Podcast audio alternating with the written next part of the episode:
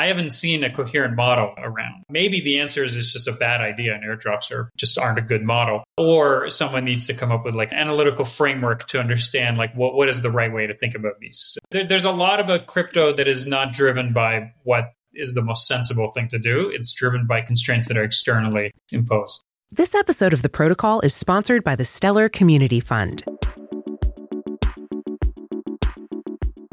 Dive deep into the blockchain realm with the Protocol podcast with Coindesk founding editor of the Protocol newsletter, Brad Keoun, and tech journalists Sam Kessler and Margaux Nijkerk. They unravel the intricate technologies powering cryptocurrencies like Bitcoin and Ethereum, one block at a time. Just a reminder Coindesk is a news source and does not provide investment advice. Hello and welcome to the Protocol Podcast. I'm Brad Keoun here with my co hosts, Margaux Nijkerk and Sam Kessler. We're excited to dive into today's show with the latest news and developments in technology behind crypto and blockchains. First, please do not forget to subscribe to our weekly newsletter, The Protocol, on Coindesk.com. Now, we have a guest with us today, Mike Silagadze, CEO and founder of EtherFi, which is right at the center of this exploding trend that Sam's been writing about like like what five stories I think this week Sam? A lot of stories. Of restaking. EtherFi is uh, the biggest restaking protocol according to DeFi Llama. I just checked that. Anyway welcome Mike. Yeah thanks for having me. Yeah it's an exciting space. Certainly uh, a lot going on pretty much every day.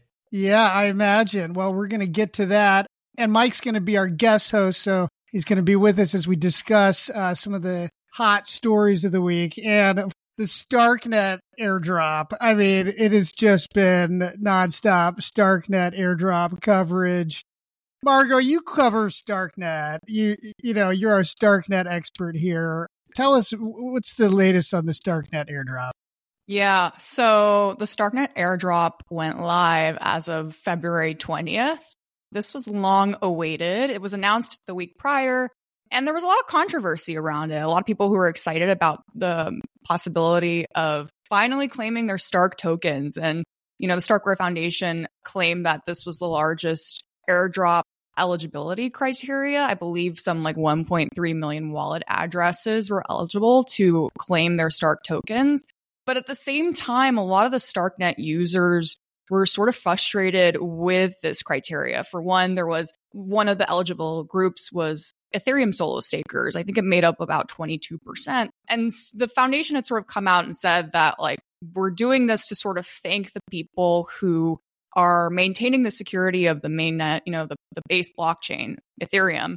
Starknet is a layer two built on top of Ethereum. So, but Starknet users has sort of noted that solo stakers have a large amount of cash available to you know participate in the staking process and so awarding them with more tokens and more free money basically is adding to their bags it's not really decentralizing the system and on the other hand there was another eligibility criteria where uh, you had to have 0.005 ETH in your wallet on your in your Starknet wallet on November 15th. I think it's I think it is the date. And so there are some users who, you know, have participated in the Starknet ecosystem consistently throughout the, you know, throughout the last couple months. And because they didn't have that exact amount on that day, they also were not eligible for the airdrop. So a lot of like praise and backlash for this specifically, uh, just because it depends what, you know, bucket you fall into. But it's been really interesting to sort of follow follow that as that's unfolded. Quick glance at the market here. I mean, Shaurya Malwa, our colleague, wrote about this this morning. The, the price of the thing came out at like five dollars per token, and now yeah. it's trading at I think a dollar eighty nine, which is a circulating market cap of uh, one point four billion dollars. But I mean, the other thing, the other controversial thing is this that they have these token unlocks that are coming uh, for the team in like two months. Which, yeah. uh, Sam, I, you have any quick thoughts on the Starknet airdrop? I mean, I, I kind of want to withhold some of my thoughts until, um, you know, a, a, later segment when we talk to Mike here about points and, um, you know, what they are and how projects can think about incentivizing usage patterns in a way that both satisfies users in terms of aligning their expectations with airdrops, but also moves them towards doing things that are in alignment with whatever that ecosystem that's airdropping tokens wants. I'm talking kind of like vaguely here and broadly, but we'll, we'll get more specific about it later. I do think though that the Starkware airdrop is another example in a long line of examples. I didn't write about this one, but of how airdrops can and almost always do go wrong. It, it's kind of hilarious. Like you saw on Solana a bunch of airdrops that came out that actually went pretty well because they came out of nowhere and um, you know all, all of a sudden people were getting free money and now we're seeing airdrops again on Ethereum, but without many exceptions, Solana's ecosystem being a slight one with a, a couple airdrops there, you always see problems. I think about the the Arbitrum, um, you know, airdrop that we saw I, I, last year. I, I forget um, how many months ago at this point, where there were problems with their distribution. Um, distribution being one of the common points of contention. But you can go through basically every single airdrop and find problems like this with it. But it does feel like the heat of things has been intensified with the Starkware thing. Maybe because it's you know you know there haven't been as many recently. Yeah i wanted to add to that you know he's you, sam you're absolutely right you know with the arbitrum airdrop there was also a 50% decrease immediately in the token price. So that's not entirely unusual. There is always some sort of backlash or something goes wrong but it's always interesting because these projects always start to claim then that you know things are going smoothly. Like i saw Eli Ben-Sasson he who's the co-founder of starkware he tweeted out this morning that there was no technical mishaps I think 70% of Stark tokens have been claimed. They had, you know, I think it was like 420 million tokens are is that number specifically. So they would argue like it's going quite smoothly. Like people are interested and people are claiming them. Um, but you know, he was on Laura Shin's podcast last week and he wouldn't say exactly from the mistakes that they've made what it is specifically that they've learned. So we'll have to get into this. Uh, Another thing that he did not say was whether he would sell his token. Yeah, as they unlocked. He but, did not do himself any favors with that podcast. no. We kind of talked about that offline as well. But I do think that that kind of speaks to the fact that, you know, even though we see backlash almost every time one of these things happens, at least in this case, it seems like they weren't bracing for it like one might expect. Like yeah. even if they thought they had everything figured out, which it does seem like they did in this case, they, they didn't plan. But again, I don't know if token prices are a right proxy for whether this sentiment actually matters because it, it does seem like, you know, we're not talking about everything that happened with Arbitrum anymore. That ecosystem is doing really well. They went to like, you know, uh, over the summer they set a bunch of records. They're still the, the the leading layer 2 ecosystem on Ethereum. So, does this matter? I don't know but it is worth talking about. Um, and it's something that I imagine regulators are looking at as well because airdrops, free money, the reason why airdrops exist is because of, you know, ICOs not working before and those looking too much like IPOs. And you can't claim these in the United States for a bunch of reasons. I, am rambling here, but there's a lot of reasons why I, I, think despite token prices, backlash like this might be something that founders and, and, and teams should bear in mind. Mike, what about you? Were you following this story pretty closely? Yeah, somewhat. Uh, you know, crypto is this uh, amazing space uh, that's almost like a bizarro land where you can give people a hundred million dollars and they find a way to complain about it because they didn't get quite enough or somebody else got more. It's kind of absurd.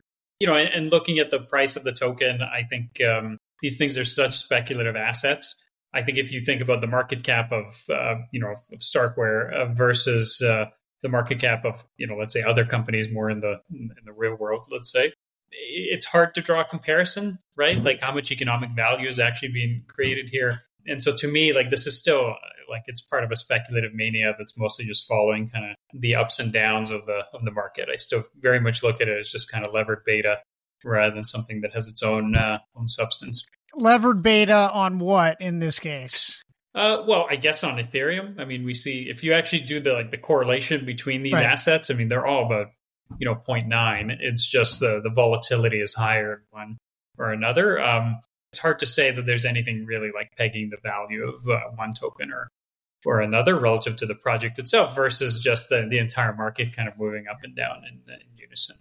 Is yeah. there anything broadly speaking that you think, um, based on what you do know or, or have observed about the Starkware airdrop, that they you know clearly screwed up on. It's so hard to criticize sitting on the on the sidelines i tend to think that simplicity with these things is really key. Anytime you try to come up with clever rules and exclusions and like curves and tranches and all that stuff inevitably it makes things worse. Like inevitably you end up you know creating some sort of system that favors one group versus another, and it just creates frustrations ver- versus going out with a really simple, let's say, linear system. Eh, you're still not going to make everybody happy, but at least it's so straightforward that like it's hard to argue. So if uh, if I had any uh, criticisms or advice, it's that like like so many airdrops, they tried to get too cute and uh, and complex with it. He kind of owned that, you know, in terms of I mean not as a problem, but as a virtue he was positioning it that they hmm. really to your point, they really tried to get creative and it was you know, it was non-standard in terms of the allocation. So basically every single one. Altlayer was another recent, you know, big one and uh, again, it's I don't know what the hundreds of millions of dollars given away to users, and like all you heard about was the complaining and because you know, the tranche system and too much went to NFTs, and it's just uh, it's hard to it's hard to please everybody. Right. And so yeah, yeah, in a sense, like just a like really dumb simple system might might have been a better approach. Do you think that that says something about the airdrop model itself? You know, if people keep finding um, reasons to complain. Yeah, I mean, airdrops are such a weird kind of mechanism if you look at it purely from like a cost of acquisition standpoint, it makes no sense, right? You're, you're spending a hundred million dollars to acquire however many thousands of users. Uh, like the, the, the ROI on that makes absolutely no sense. But that's not quite the right way to look at it because if you didn't do the airdrop, you wouldn't have had that those users in the first place, and you wouldn't have had something that's actually worth airdropping. And so it's this weird kind of like circular reflexive kind of thing that I haven't seen a coherent model uh, around. So uh, maybe the answer is it's just a bad idea, and airdrops are just aren't a good model. Uh, or someone needs to come up with like a uh, an analytical framework to understand like what what is the right way to think about these uh, these mm-hmm. things. But I haven't seen a good one. Uh, Why yet. you got to be such a hater, Mike? I mean, there, there's a lot about crypto that is not driven by what is the most sensible thing to do. It's driven by constraint that are constraints that are externally imposed. All right. Well, this is a fun topic. Let's move on. Thank you, Mike.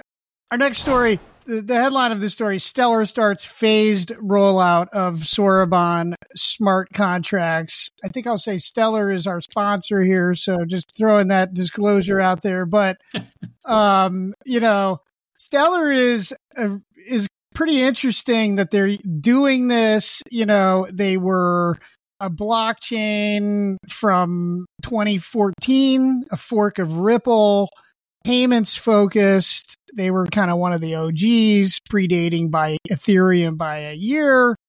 And now here in the year 2024, they're adding smart contracts. They've been adding they they've been working on this for for 2 years and it's been a huge push of uh of their foundation, the the uh, Stellar Development Foundation but you know, the idea is it could could really rejuvenate this this kind of OG blockchain ecosystem. You think about half the battle in this business is just kind of getting name recognition. I think sometimes, and you know, Stellar definitely is a name that a lot of people know. You know, they're nowhere on DeFi. I think they're in the you know, I'm just looking up here on DeFi Llama, they're 55, 55th biggest DeFi because they don't really have DeFi at the moment. But, you know, I think that's the idea of bringing in smart contracts. I don't know. What do y'all think about this idea of, you know, OG chain, you know, trying to spruce itself up? Mike, you want to go first on this one? I can't tell you the last time I looked uh, at, at, Stellar. Um, yeah. Okay. Look, smart contracts are, I think, it almost seems cliche and kind of pointless to say this, but like most of the value in blockchain, I think, comes from smart contract platforms. I think that that much is clear. You know, there's smart contracts on Bitcoin now. there's smart contracts on pretty much everything. So it makes a ton of sense that they're doing this. Uh, you know, that's that's how you kind of have to stay relevant. Historically, this is not you know like a old protocol that's been around for a long time, bolting something else on.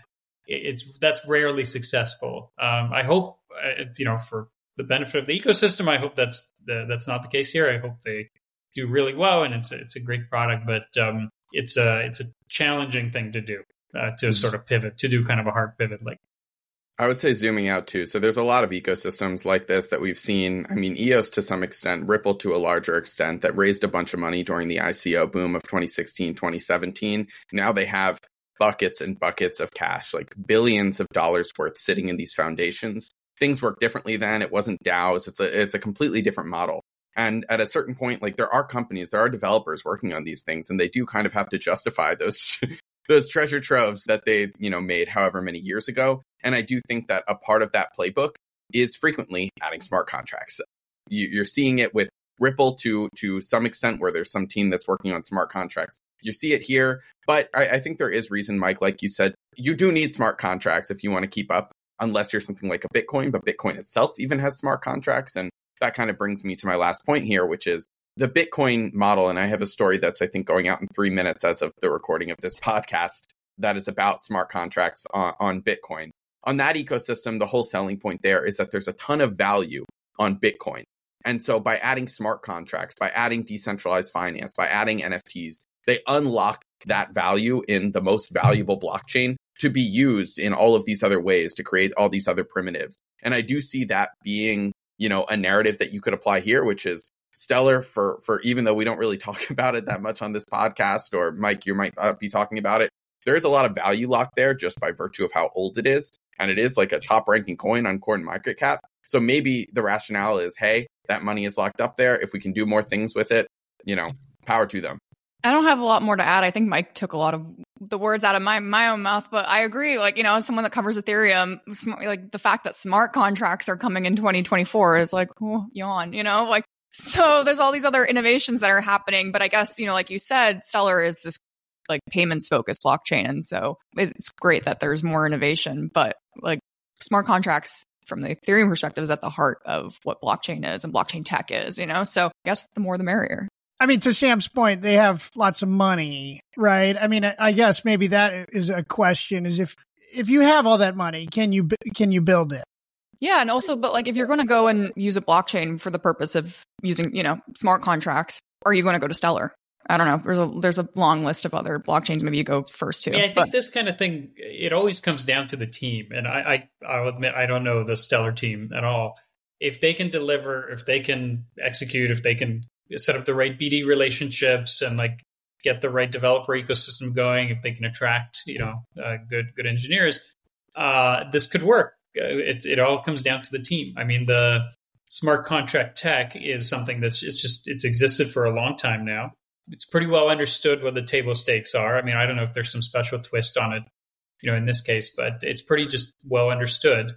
So it really just comes down to execution, and will they be able to do it? I think that's uh, that's entirely up to the team. I mean, Stellar, they do have a pretty vibrant community in terms of I don't know if it's as rabid as like the, the XRP uh, army or whatever, but they have pretty well attended conference that there's always a lot of cheering and stuff. I think, well, I, I think that but, there's like different kinds of communities, right? There's like on Ripple, you have a big investor community, a lot of people who hold their XRP bags. And so that is a community in some sense.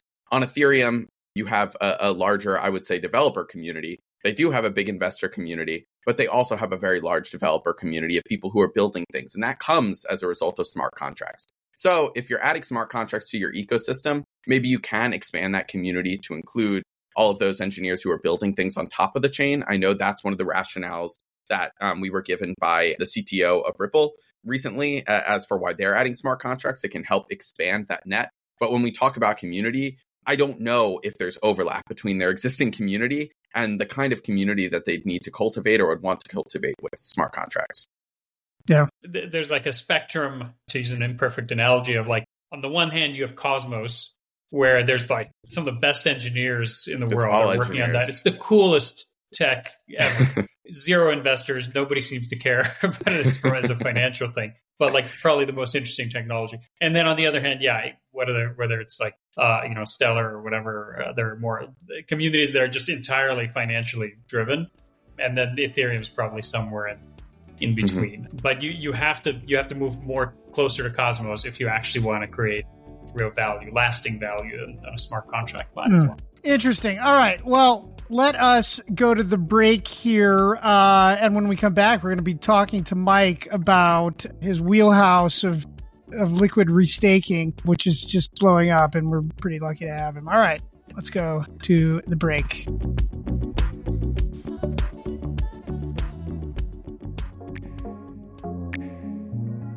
Have a blockchain project idea and need funding to make it happen?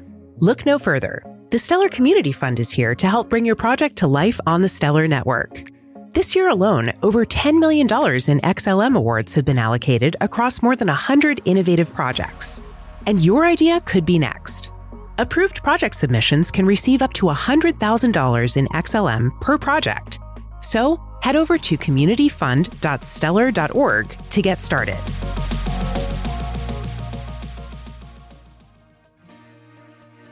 Calling all developers. Score a Consensus 2024 Developer Pass for just $109, but act fast. Only a limited number of these passes are available. You may have heard that Consensus ain't for devs, but here's why you're wrong. Consensus is the only place you can fully immerse yourself in a multi chain environment and learn directly from 20 plus chains, including Arbitrum, Chainlink, Solana, and more. Enjoy three days of intensive learning with technical talks, 40 plus expert speakers, and 20 plus in depth workshops, including dedicated half days for Ethereum and Bitcoin, and three full days of programming on our Protocol Village stage.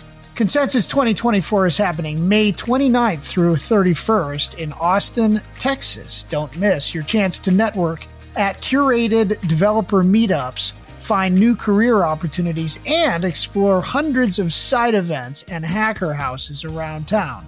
Grab your $109 developer pass today, but remember this exclusive offer is limited. Visit consensus.coindesk.com now to secure your developer pass before they're gone. Explore the epicenter of blockchain innovation at Consensus 2024.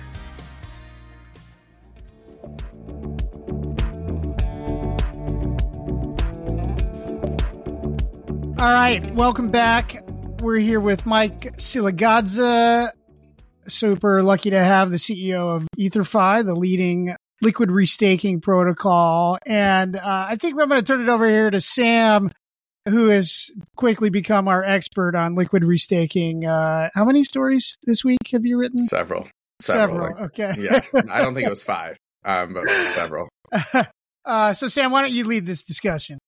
I'm going to move over to Mike here because I think he'll be able to give an explanation of, you know, what this is. But at a high level, we saw in June the launch in, you know, to some extent of something called EigenLayer, which is a restaking platform on Ethereum that essentially lets you share Ethereum security with other networks. If you staked Ether with Ethereum to keep the network secure, the value add here is now you can stake it or restake it instead with EigenLayer to spread that security to other so called AVSs, actively validated services. But there's this new thing, which is called liquid restaking, which does something similar to what Lido did on Ethereum staking, where it added liquidity. But I'm going to ask maybe Mike, you can kind of talk to us about how these two things sort of connect. And then we'll talk about all the crazy billions of dollars we've seen flowing into this ecosystem recently.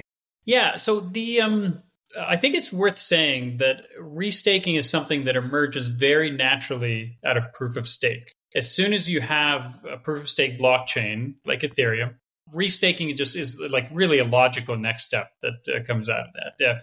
Uh, one kind of abstract, but I think helpful way to, to think about it is staking is driven by slashing conditions within Ethereum, meaning when you stake your ETH, you're you know uh, accepting the responsibility of operating a, a validator and opting into slashing conditions. But those slashing conditions are fixed on Ethereum, and restaking basically makes those slashing conditions programmable. So now you can say, well, okay, now I'm going to be opting into the slashing conditions of this other network and this other service and so on and so forth in exchange for fees in the same way that you get fees for opting into the slashing conditions of Ethereum.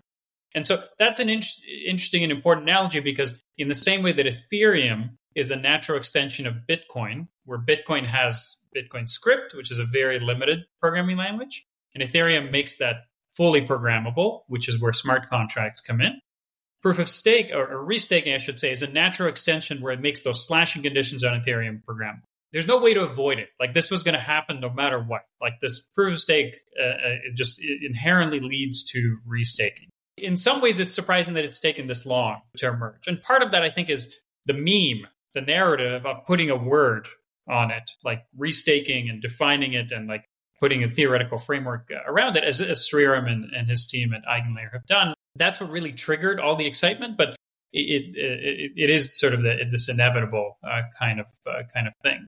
And I use the analogy of Bitcoin to Ethereum deliberately because I really think it's a big deal. There is a lot of hype uh, around it, but in the same way that moving from sort of static Bitcoin to more dynamic and programmable Ethereum was a really big deal that unlocked a huge amount of value creation and, uh, and ability to build products around it. I think making Ethereum like meta programmable in a sense uh, similarly unlocks a tremendous amount of, uh, of value. There's a lot of potential here. However, that potential is entirely unrealized now. It is entirely speculative because there are no restaking services. None. Mm-hmm. Zero. There's no restaking services live, but there's six or seven billion or whatever the number is inside of Eigenlayer, you know, and inside of restaking protocols like like us, um, which is crazy when you think about it. Like this, this is a huge amount of money flowing into things that is completely like uh, roadmap uh, uh driven. Um, so that's uh, I think people are reasonably excited about it, but there's a lot of unrealized uh, potential. So okay, going back to EtherFi. Yeah. EtherFi is you can think of it. I think a better way to think about EtherFi is just as a next generation staking protocol. In the same way that you had Lido and Rocket Pool as the first gen of staking protocols, EtherFi is really just a next generation of that. So I, I, don't even like the distinction between like liquid restaking versus liquid staking because really like all staking is going to have restaking built in. There's, it's not going to make any sense to just do vanilla stake. All staking is going to be restaked automatically. And so really this is just a natural next step of what staking uh, looks like. And so it operates from a user standpoint exactly the same way as, you know, people have been used to, which is, you know, instead of locking up your ETH uh, in order to stake it, uh, you have now a liquid receipt token that you can use in DeFi. And that's what EtherFi gives you. You go to ether.fi, put in your ETH, mint your ETH liquid restaking token, uh, and then use it in dozens and dozens of different DeFi protocols to do all the normal things that you'd expect to be able to do, like borrow against it, take leverage, trade, and do all kinds of fun and interesting things that DeFi allows you to do. So maybe to talk a little bit about what the incentives are. So we went over a lot there, but just to like remind listeners, like at a high level, the whole point of Eigenlayer from an investor standpoint is that now instead of just earning staking interest, you earn restaking interest, which is extra interest you get for helping to secure these AVSs that you're now securing your Ether tokens on top of the Ethereum network. But even though I, I was kind of like cagey about whether Eigenlayer has launched, even though Eigenlayer has launched, um, Eigenlayer has not launched, or, or rather, it hasn't opened up the ability for these AVSs to to to launch. So the interest that is rewarded, you know, it isn't really happening yet. So can you talk a little bit about why people are putting money into this system now? What are the rewards? Uh, yeah, why indeed? Um, it, th- that's exactly right. It has not. The AVSs have not been turned on. Um, the first AVS is EigenDA, which is built by Eigenlayer, and then there's a whole constellation of really crazy and interesting projects that are in flight, but none of them are, are live yet. So why are people putting in their, their seven ETH? billion dollars well, of ETH? I should yes, say seven billion dollars of ETH. Uh, and the answer is points. Uh, you may have seen, you know, the meme and, and, meta around points floating around the, the Twitter sphere or X sphere. That doesn't sound as good. Yeah. Um, the you know the the universe of uh, social media around uh, around crypto. And uh, there's, I would say, a mixed bag of some people love the new crazy points uh, games that are going on, and some people are just sick of it and just give me the tokens and, and emissions. So, but that's what people are doing. They're farming points in all what kinds are, of what crazy. Are points? And, so that yeah, so they're the obvious um, question. They have to be somewhat careful with what. You can also uh, read Sam's story this morning on CoinDesk.com. Ah, I think my, my they, so maybe for context, if you put money um for, for our listeners again, like we're we're talking in the weeds, but if you put yeah. money um deposit it into EtherFi, which is yeah. one of these liquid restaking protocols, the biggest one with over a billion dollars. I believe you were the first launch or the, fir- the first major we were, one yeah. to launch. You get in return, ultimately, you're going to get this token that earns interest, this EETH token that earns interest mm-hmm. from AVSs. But right now, you get points. You get Eigenlayer points, and then you get EtherFi points. Um, right. So what are the points? That's that's where we're at in the yeah, conversation. exactly. Now. So you, you are getting staking rewards. So it's uh, these days it's the equivalent of the staking rewards are the equivalent of three and a half percent uh, interest, which is the same as you'd get in any staking protocol, pretty much. Um, uh, so you're getting your staking rewards. Eventually, you'll get your restaking rewards. But right now, you're getting staking rewards plus points, EtherFi points, and and Eigenlayer points. these points are basically a representation of how much you've contributed to the protocol. That's that's what they're for. People are doing all kinds of. I, am happy to talk about some examples of crazy things that people yeah. are doing with their their points. Um, no one, including us, is allowed to talk about anything what the value might be from those points. Why, so I don't know what they're going to be. Like, what does allowed just, mean? That's like, as a journalist, what we're curious and because everybody's so cagey. I just talked to Puffer yesterday too. Yeah, they're one of your competitors. I don't know if you are all also cagey about what is a competitor, but yeah, what what is all the sensitivity around? Because a lot of people expect well, that they're attracted, you cannot, they're tied points, to airdrops. We, we're accepting no obligation for what points uh, may or may not turn into. Uh, they are simply a, a fun gamified way, just like you. It's even less direct than like when you use a credit card, you get some loyalty points. Um, we're not committing uh, or, or communicating anything about what those points might turn into. Uh, then why just, have them? That's the obvious next question. Um, Not to put you on the hot seat. But, no, I mean, well, yeah. they, they, are a representation of how much a user has contributed to the the protocol. Um, uh, and we have communicated that they may have some value in the future, but we're not committing to anything specific. And yeah, you, you have to be pretty careful uh, with that. Um, yeah. Uh, some of the things that people are doing with these points, I mean, it's gotten really crazy. So just today or yesterday, it, you know, it's it's happening pretty fast. Yeah, there's there's a market that opened up for EtherFi points. Uh, yeah. Where people can now buy and oh, sell them. I don't even know hmm. exactly how that works, but that's. And so you had nothing to do with that. So people just did it. Yeah, of course. Yeah, no, it's it is. We put out the protocol. The protocol right. ascribes points to wallets. Yeah. Uh, somehow, I, I don't. I literally don't even know how exactly they do this, but somehow they're you know they're allowing people to to swap these points uh, back so and forth. Um, founder, are you concerned about? You've got yeah, Pendle, sure. which is levered. Yes, you guys are building like a very real thing with all this anti-slashing and like all this stuff. How do you communicate to users, hey, this thing's going to have value, but it doesn't have any value, and yeah. be careful, don't lever it up. But it will have value, so maybe you should. Well, people are levering it up. Uh, people are 10, 20x leverage. Uh, Gearbox recently released a thing where and this so Pendle is a model that a lot of people have started sort of uh, I guess replicating and doing versions. Uh, and Pendle is honestly one of the coolest protocols on Ethereum. So I'll, give give them. That's the lever where you can get these point leverage just for. Well, it's actually listening. it's more subtle and interesting. It, it leads to effectively being able to lever up on points, but the way it actually works is it is an interest rate trading protocol. So it you you put in on the input of Pendle is you put in an interest bearing asset in, in this case, it's a liquid staking token, but it could be anything. It could be a stable coin, could be a liquidity pool, could be anything. You, you're putting in an interest yield bearing asset. And what Pendle does is split it into two tokens the principal token, which is a fixed value, uh, and then the yield token. And normally, if you have something that's yielding a fixed, you know, three percent, there's a very well defined parameter there. The, the principal token is going to be worth less because it's discounted by the, the yield, and the yield token is going to be worth whatever the yield is. In this case, the yield token also holds the points.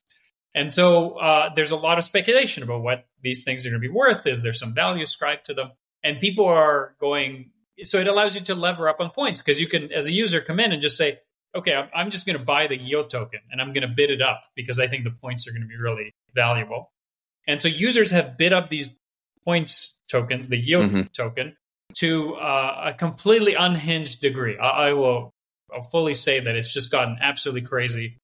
And the net effect of that is on the, on the other side, you have users that are able to lock in effectively a fixed interest rate on their principal token, uh, as high as 40% in some case, annualized interest rate for you know three months, six months, um, because people are speculating on the value of these uh, of these points. Uh, so nobody could have predicted how big this would have gotten. I mean, it's up to now, I think over well over three hundred million dollars, maybe even four hundred million dollars in these like various uh, you know crazy instruments. Um, we certainly had no idea that it was that it was going to be this big when we did the partnership with uh, with Pendle. Um, uh, it, I think it's exceeded everyone's expectations. Even I mean, th- this goes all the way to Eigenlayer too. I, I don't think they. Uh, I, I, know this fairly confidently they, they definitely didn't think they would get $7 billion of ETH deposited uh, into their protocol before launch. What were yeah. they expecting? I, I, don't know what number they had. I'll, I'll, tell you what number we had in our head in terms of our targets. Um,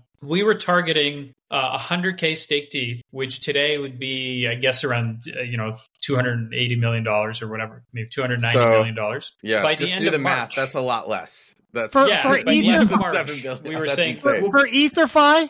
For EtherFi. Yeah, for EtherFi. We, th- we thought Yeah. we'd feel so good if Oh, we got billion, 100k yeah. ETH by the end of March. We hit 100k ETH by January 18th, and we're now at 475 KE. So, So- it's just it's completely gone. Yeah, it's gone bonkers.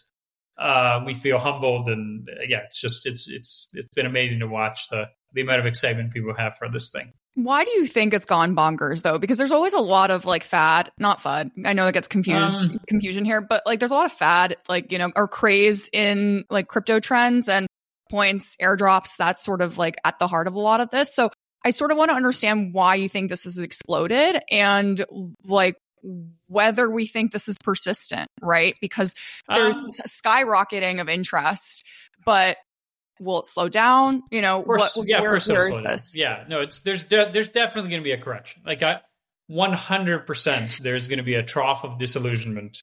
Mhm. It's just it's impossible for it to meet. Yeah. Like it's too high. There's no way to meet this expectation. That's So been what are you guys doing to prepare for that? Like, you know, Uh, to, yeah, that's a great. Let me answer the question because I do think it's an interesting and important question. Like crypto is this very free, unrestricted, hyper speculative market.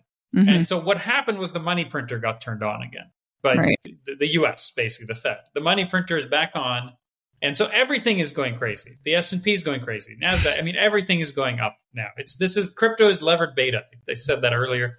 You know, it's the same thing. It's just it, it- it's the money printer's back on. Therefore, everything is just getting pumped to to infinity. And it just happened to be that restaking just was this like really powerful idea that is correct and valid and will be a, a huge source of value creation in over the long term. But it became this focal point where it just like all of the speculation and craziness just got focused on this one particular space, and just everyone is you know, and the more crazy it gets. The, the higher the expectation for what eigenlayers you know uh, token is, is going to be at, which Mhm.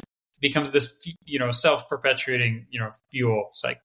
What we're trying to do is a create enough scale with EtherFi that we become this Lindy protocol that a has value as a staking and restaking platform, but b is just a good way to hold uh, to uh, have long exposure to ETH. If you Mhm. want to be long ETH, we want to be a trusted brand that has all this great functionality, is integrated with every single DeFi protocol. It's going to be on every exchange. It's just going to be everywhere. And so we want to be a great way for users to hold ETH and get exposure to DeFi. Um, and the plan is to roll out a suite of products over time um, that uh, beyond just staking, so integrated products uh, over time that uh, that again create real value for users in, terms of making their life easier and navigating the complexities of DeFi. So even if it takes years, which is probably how long it will take for the the reality of restaking to catch up to the craziness around it, um, you know, we we hope to continue to build really good products that uh, make lives easier uh, over that entire period.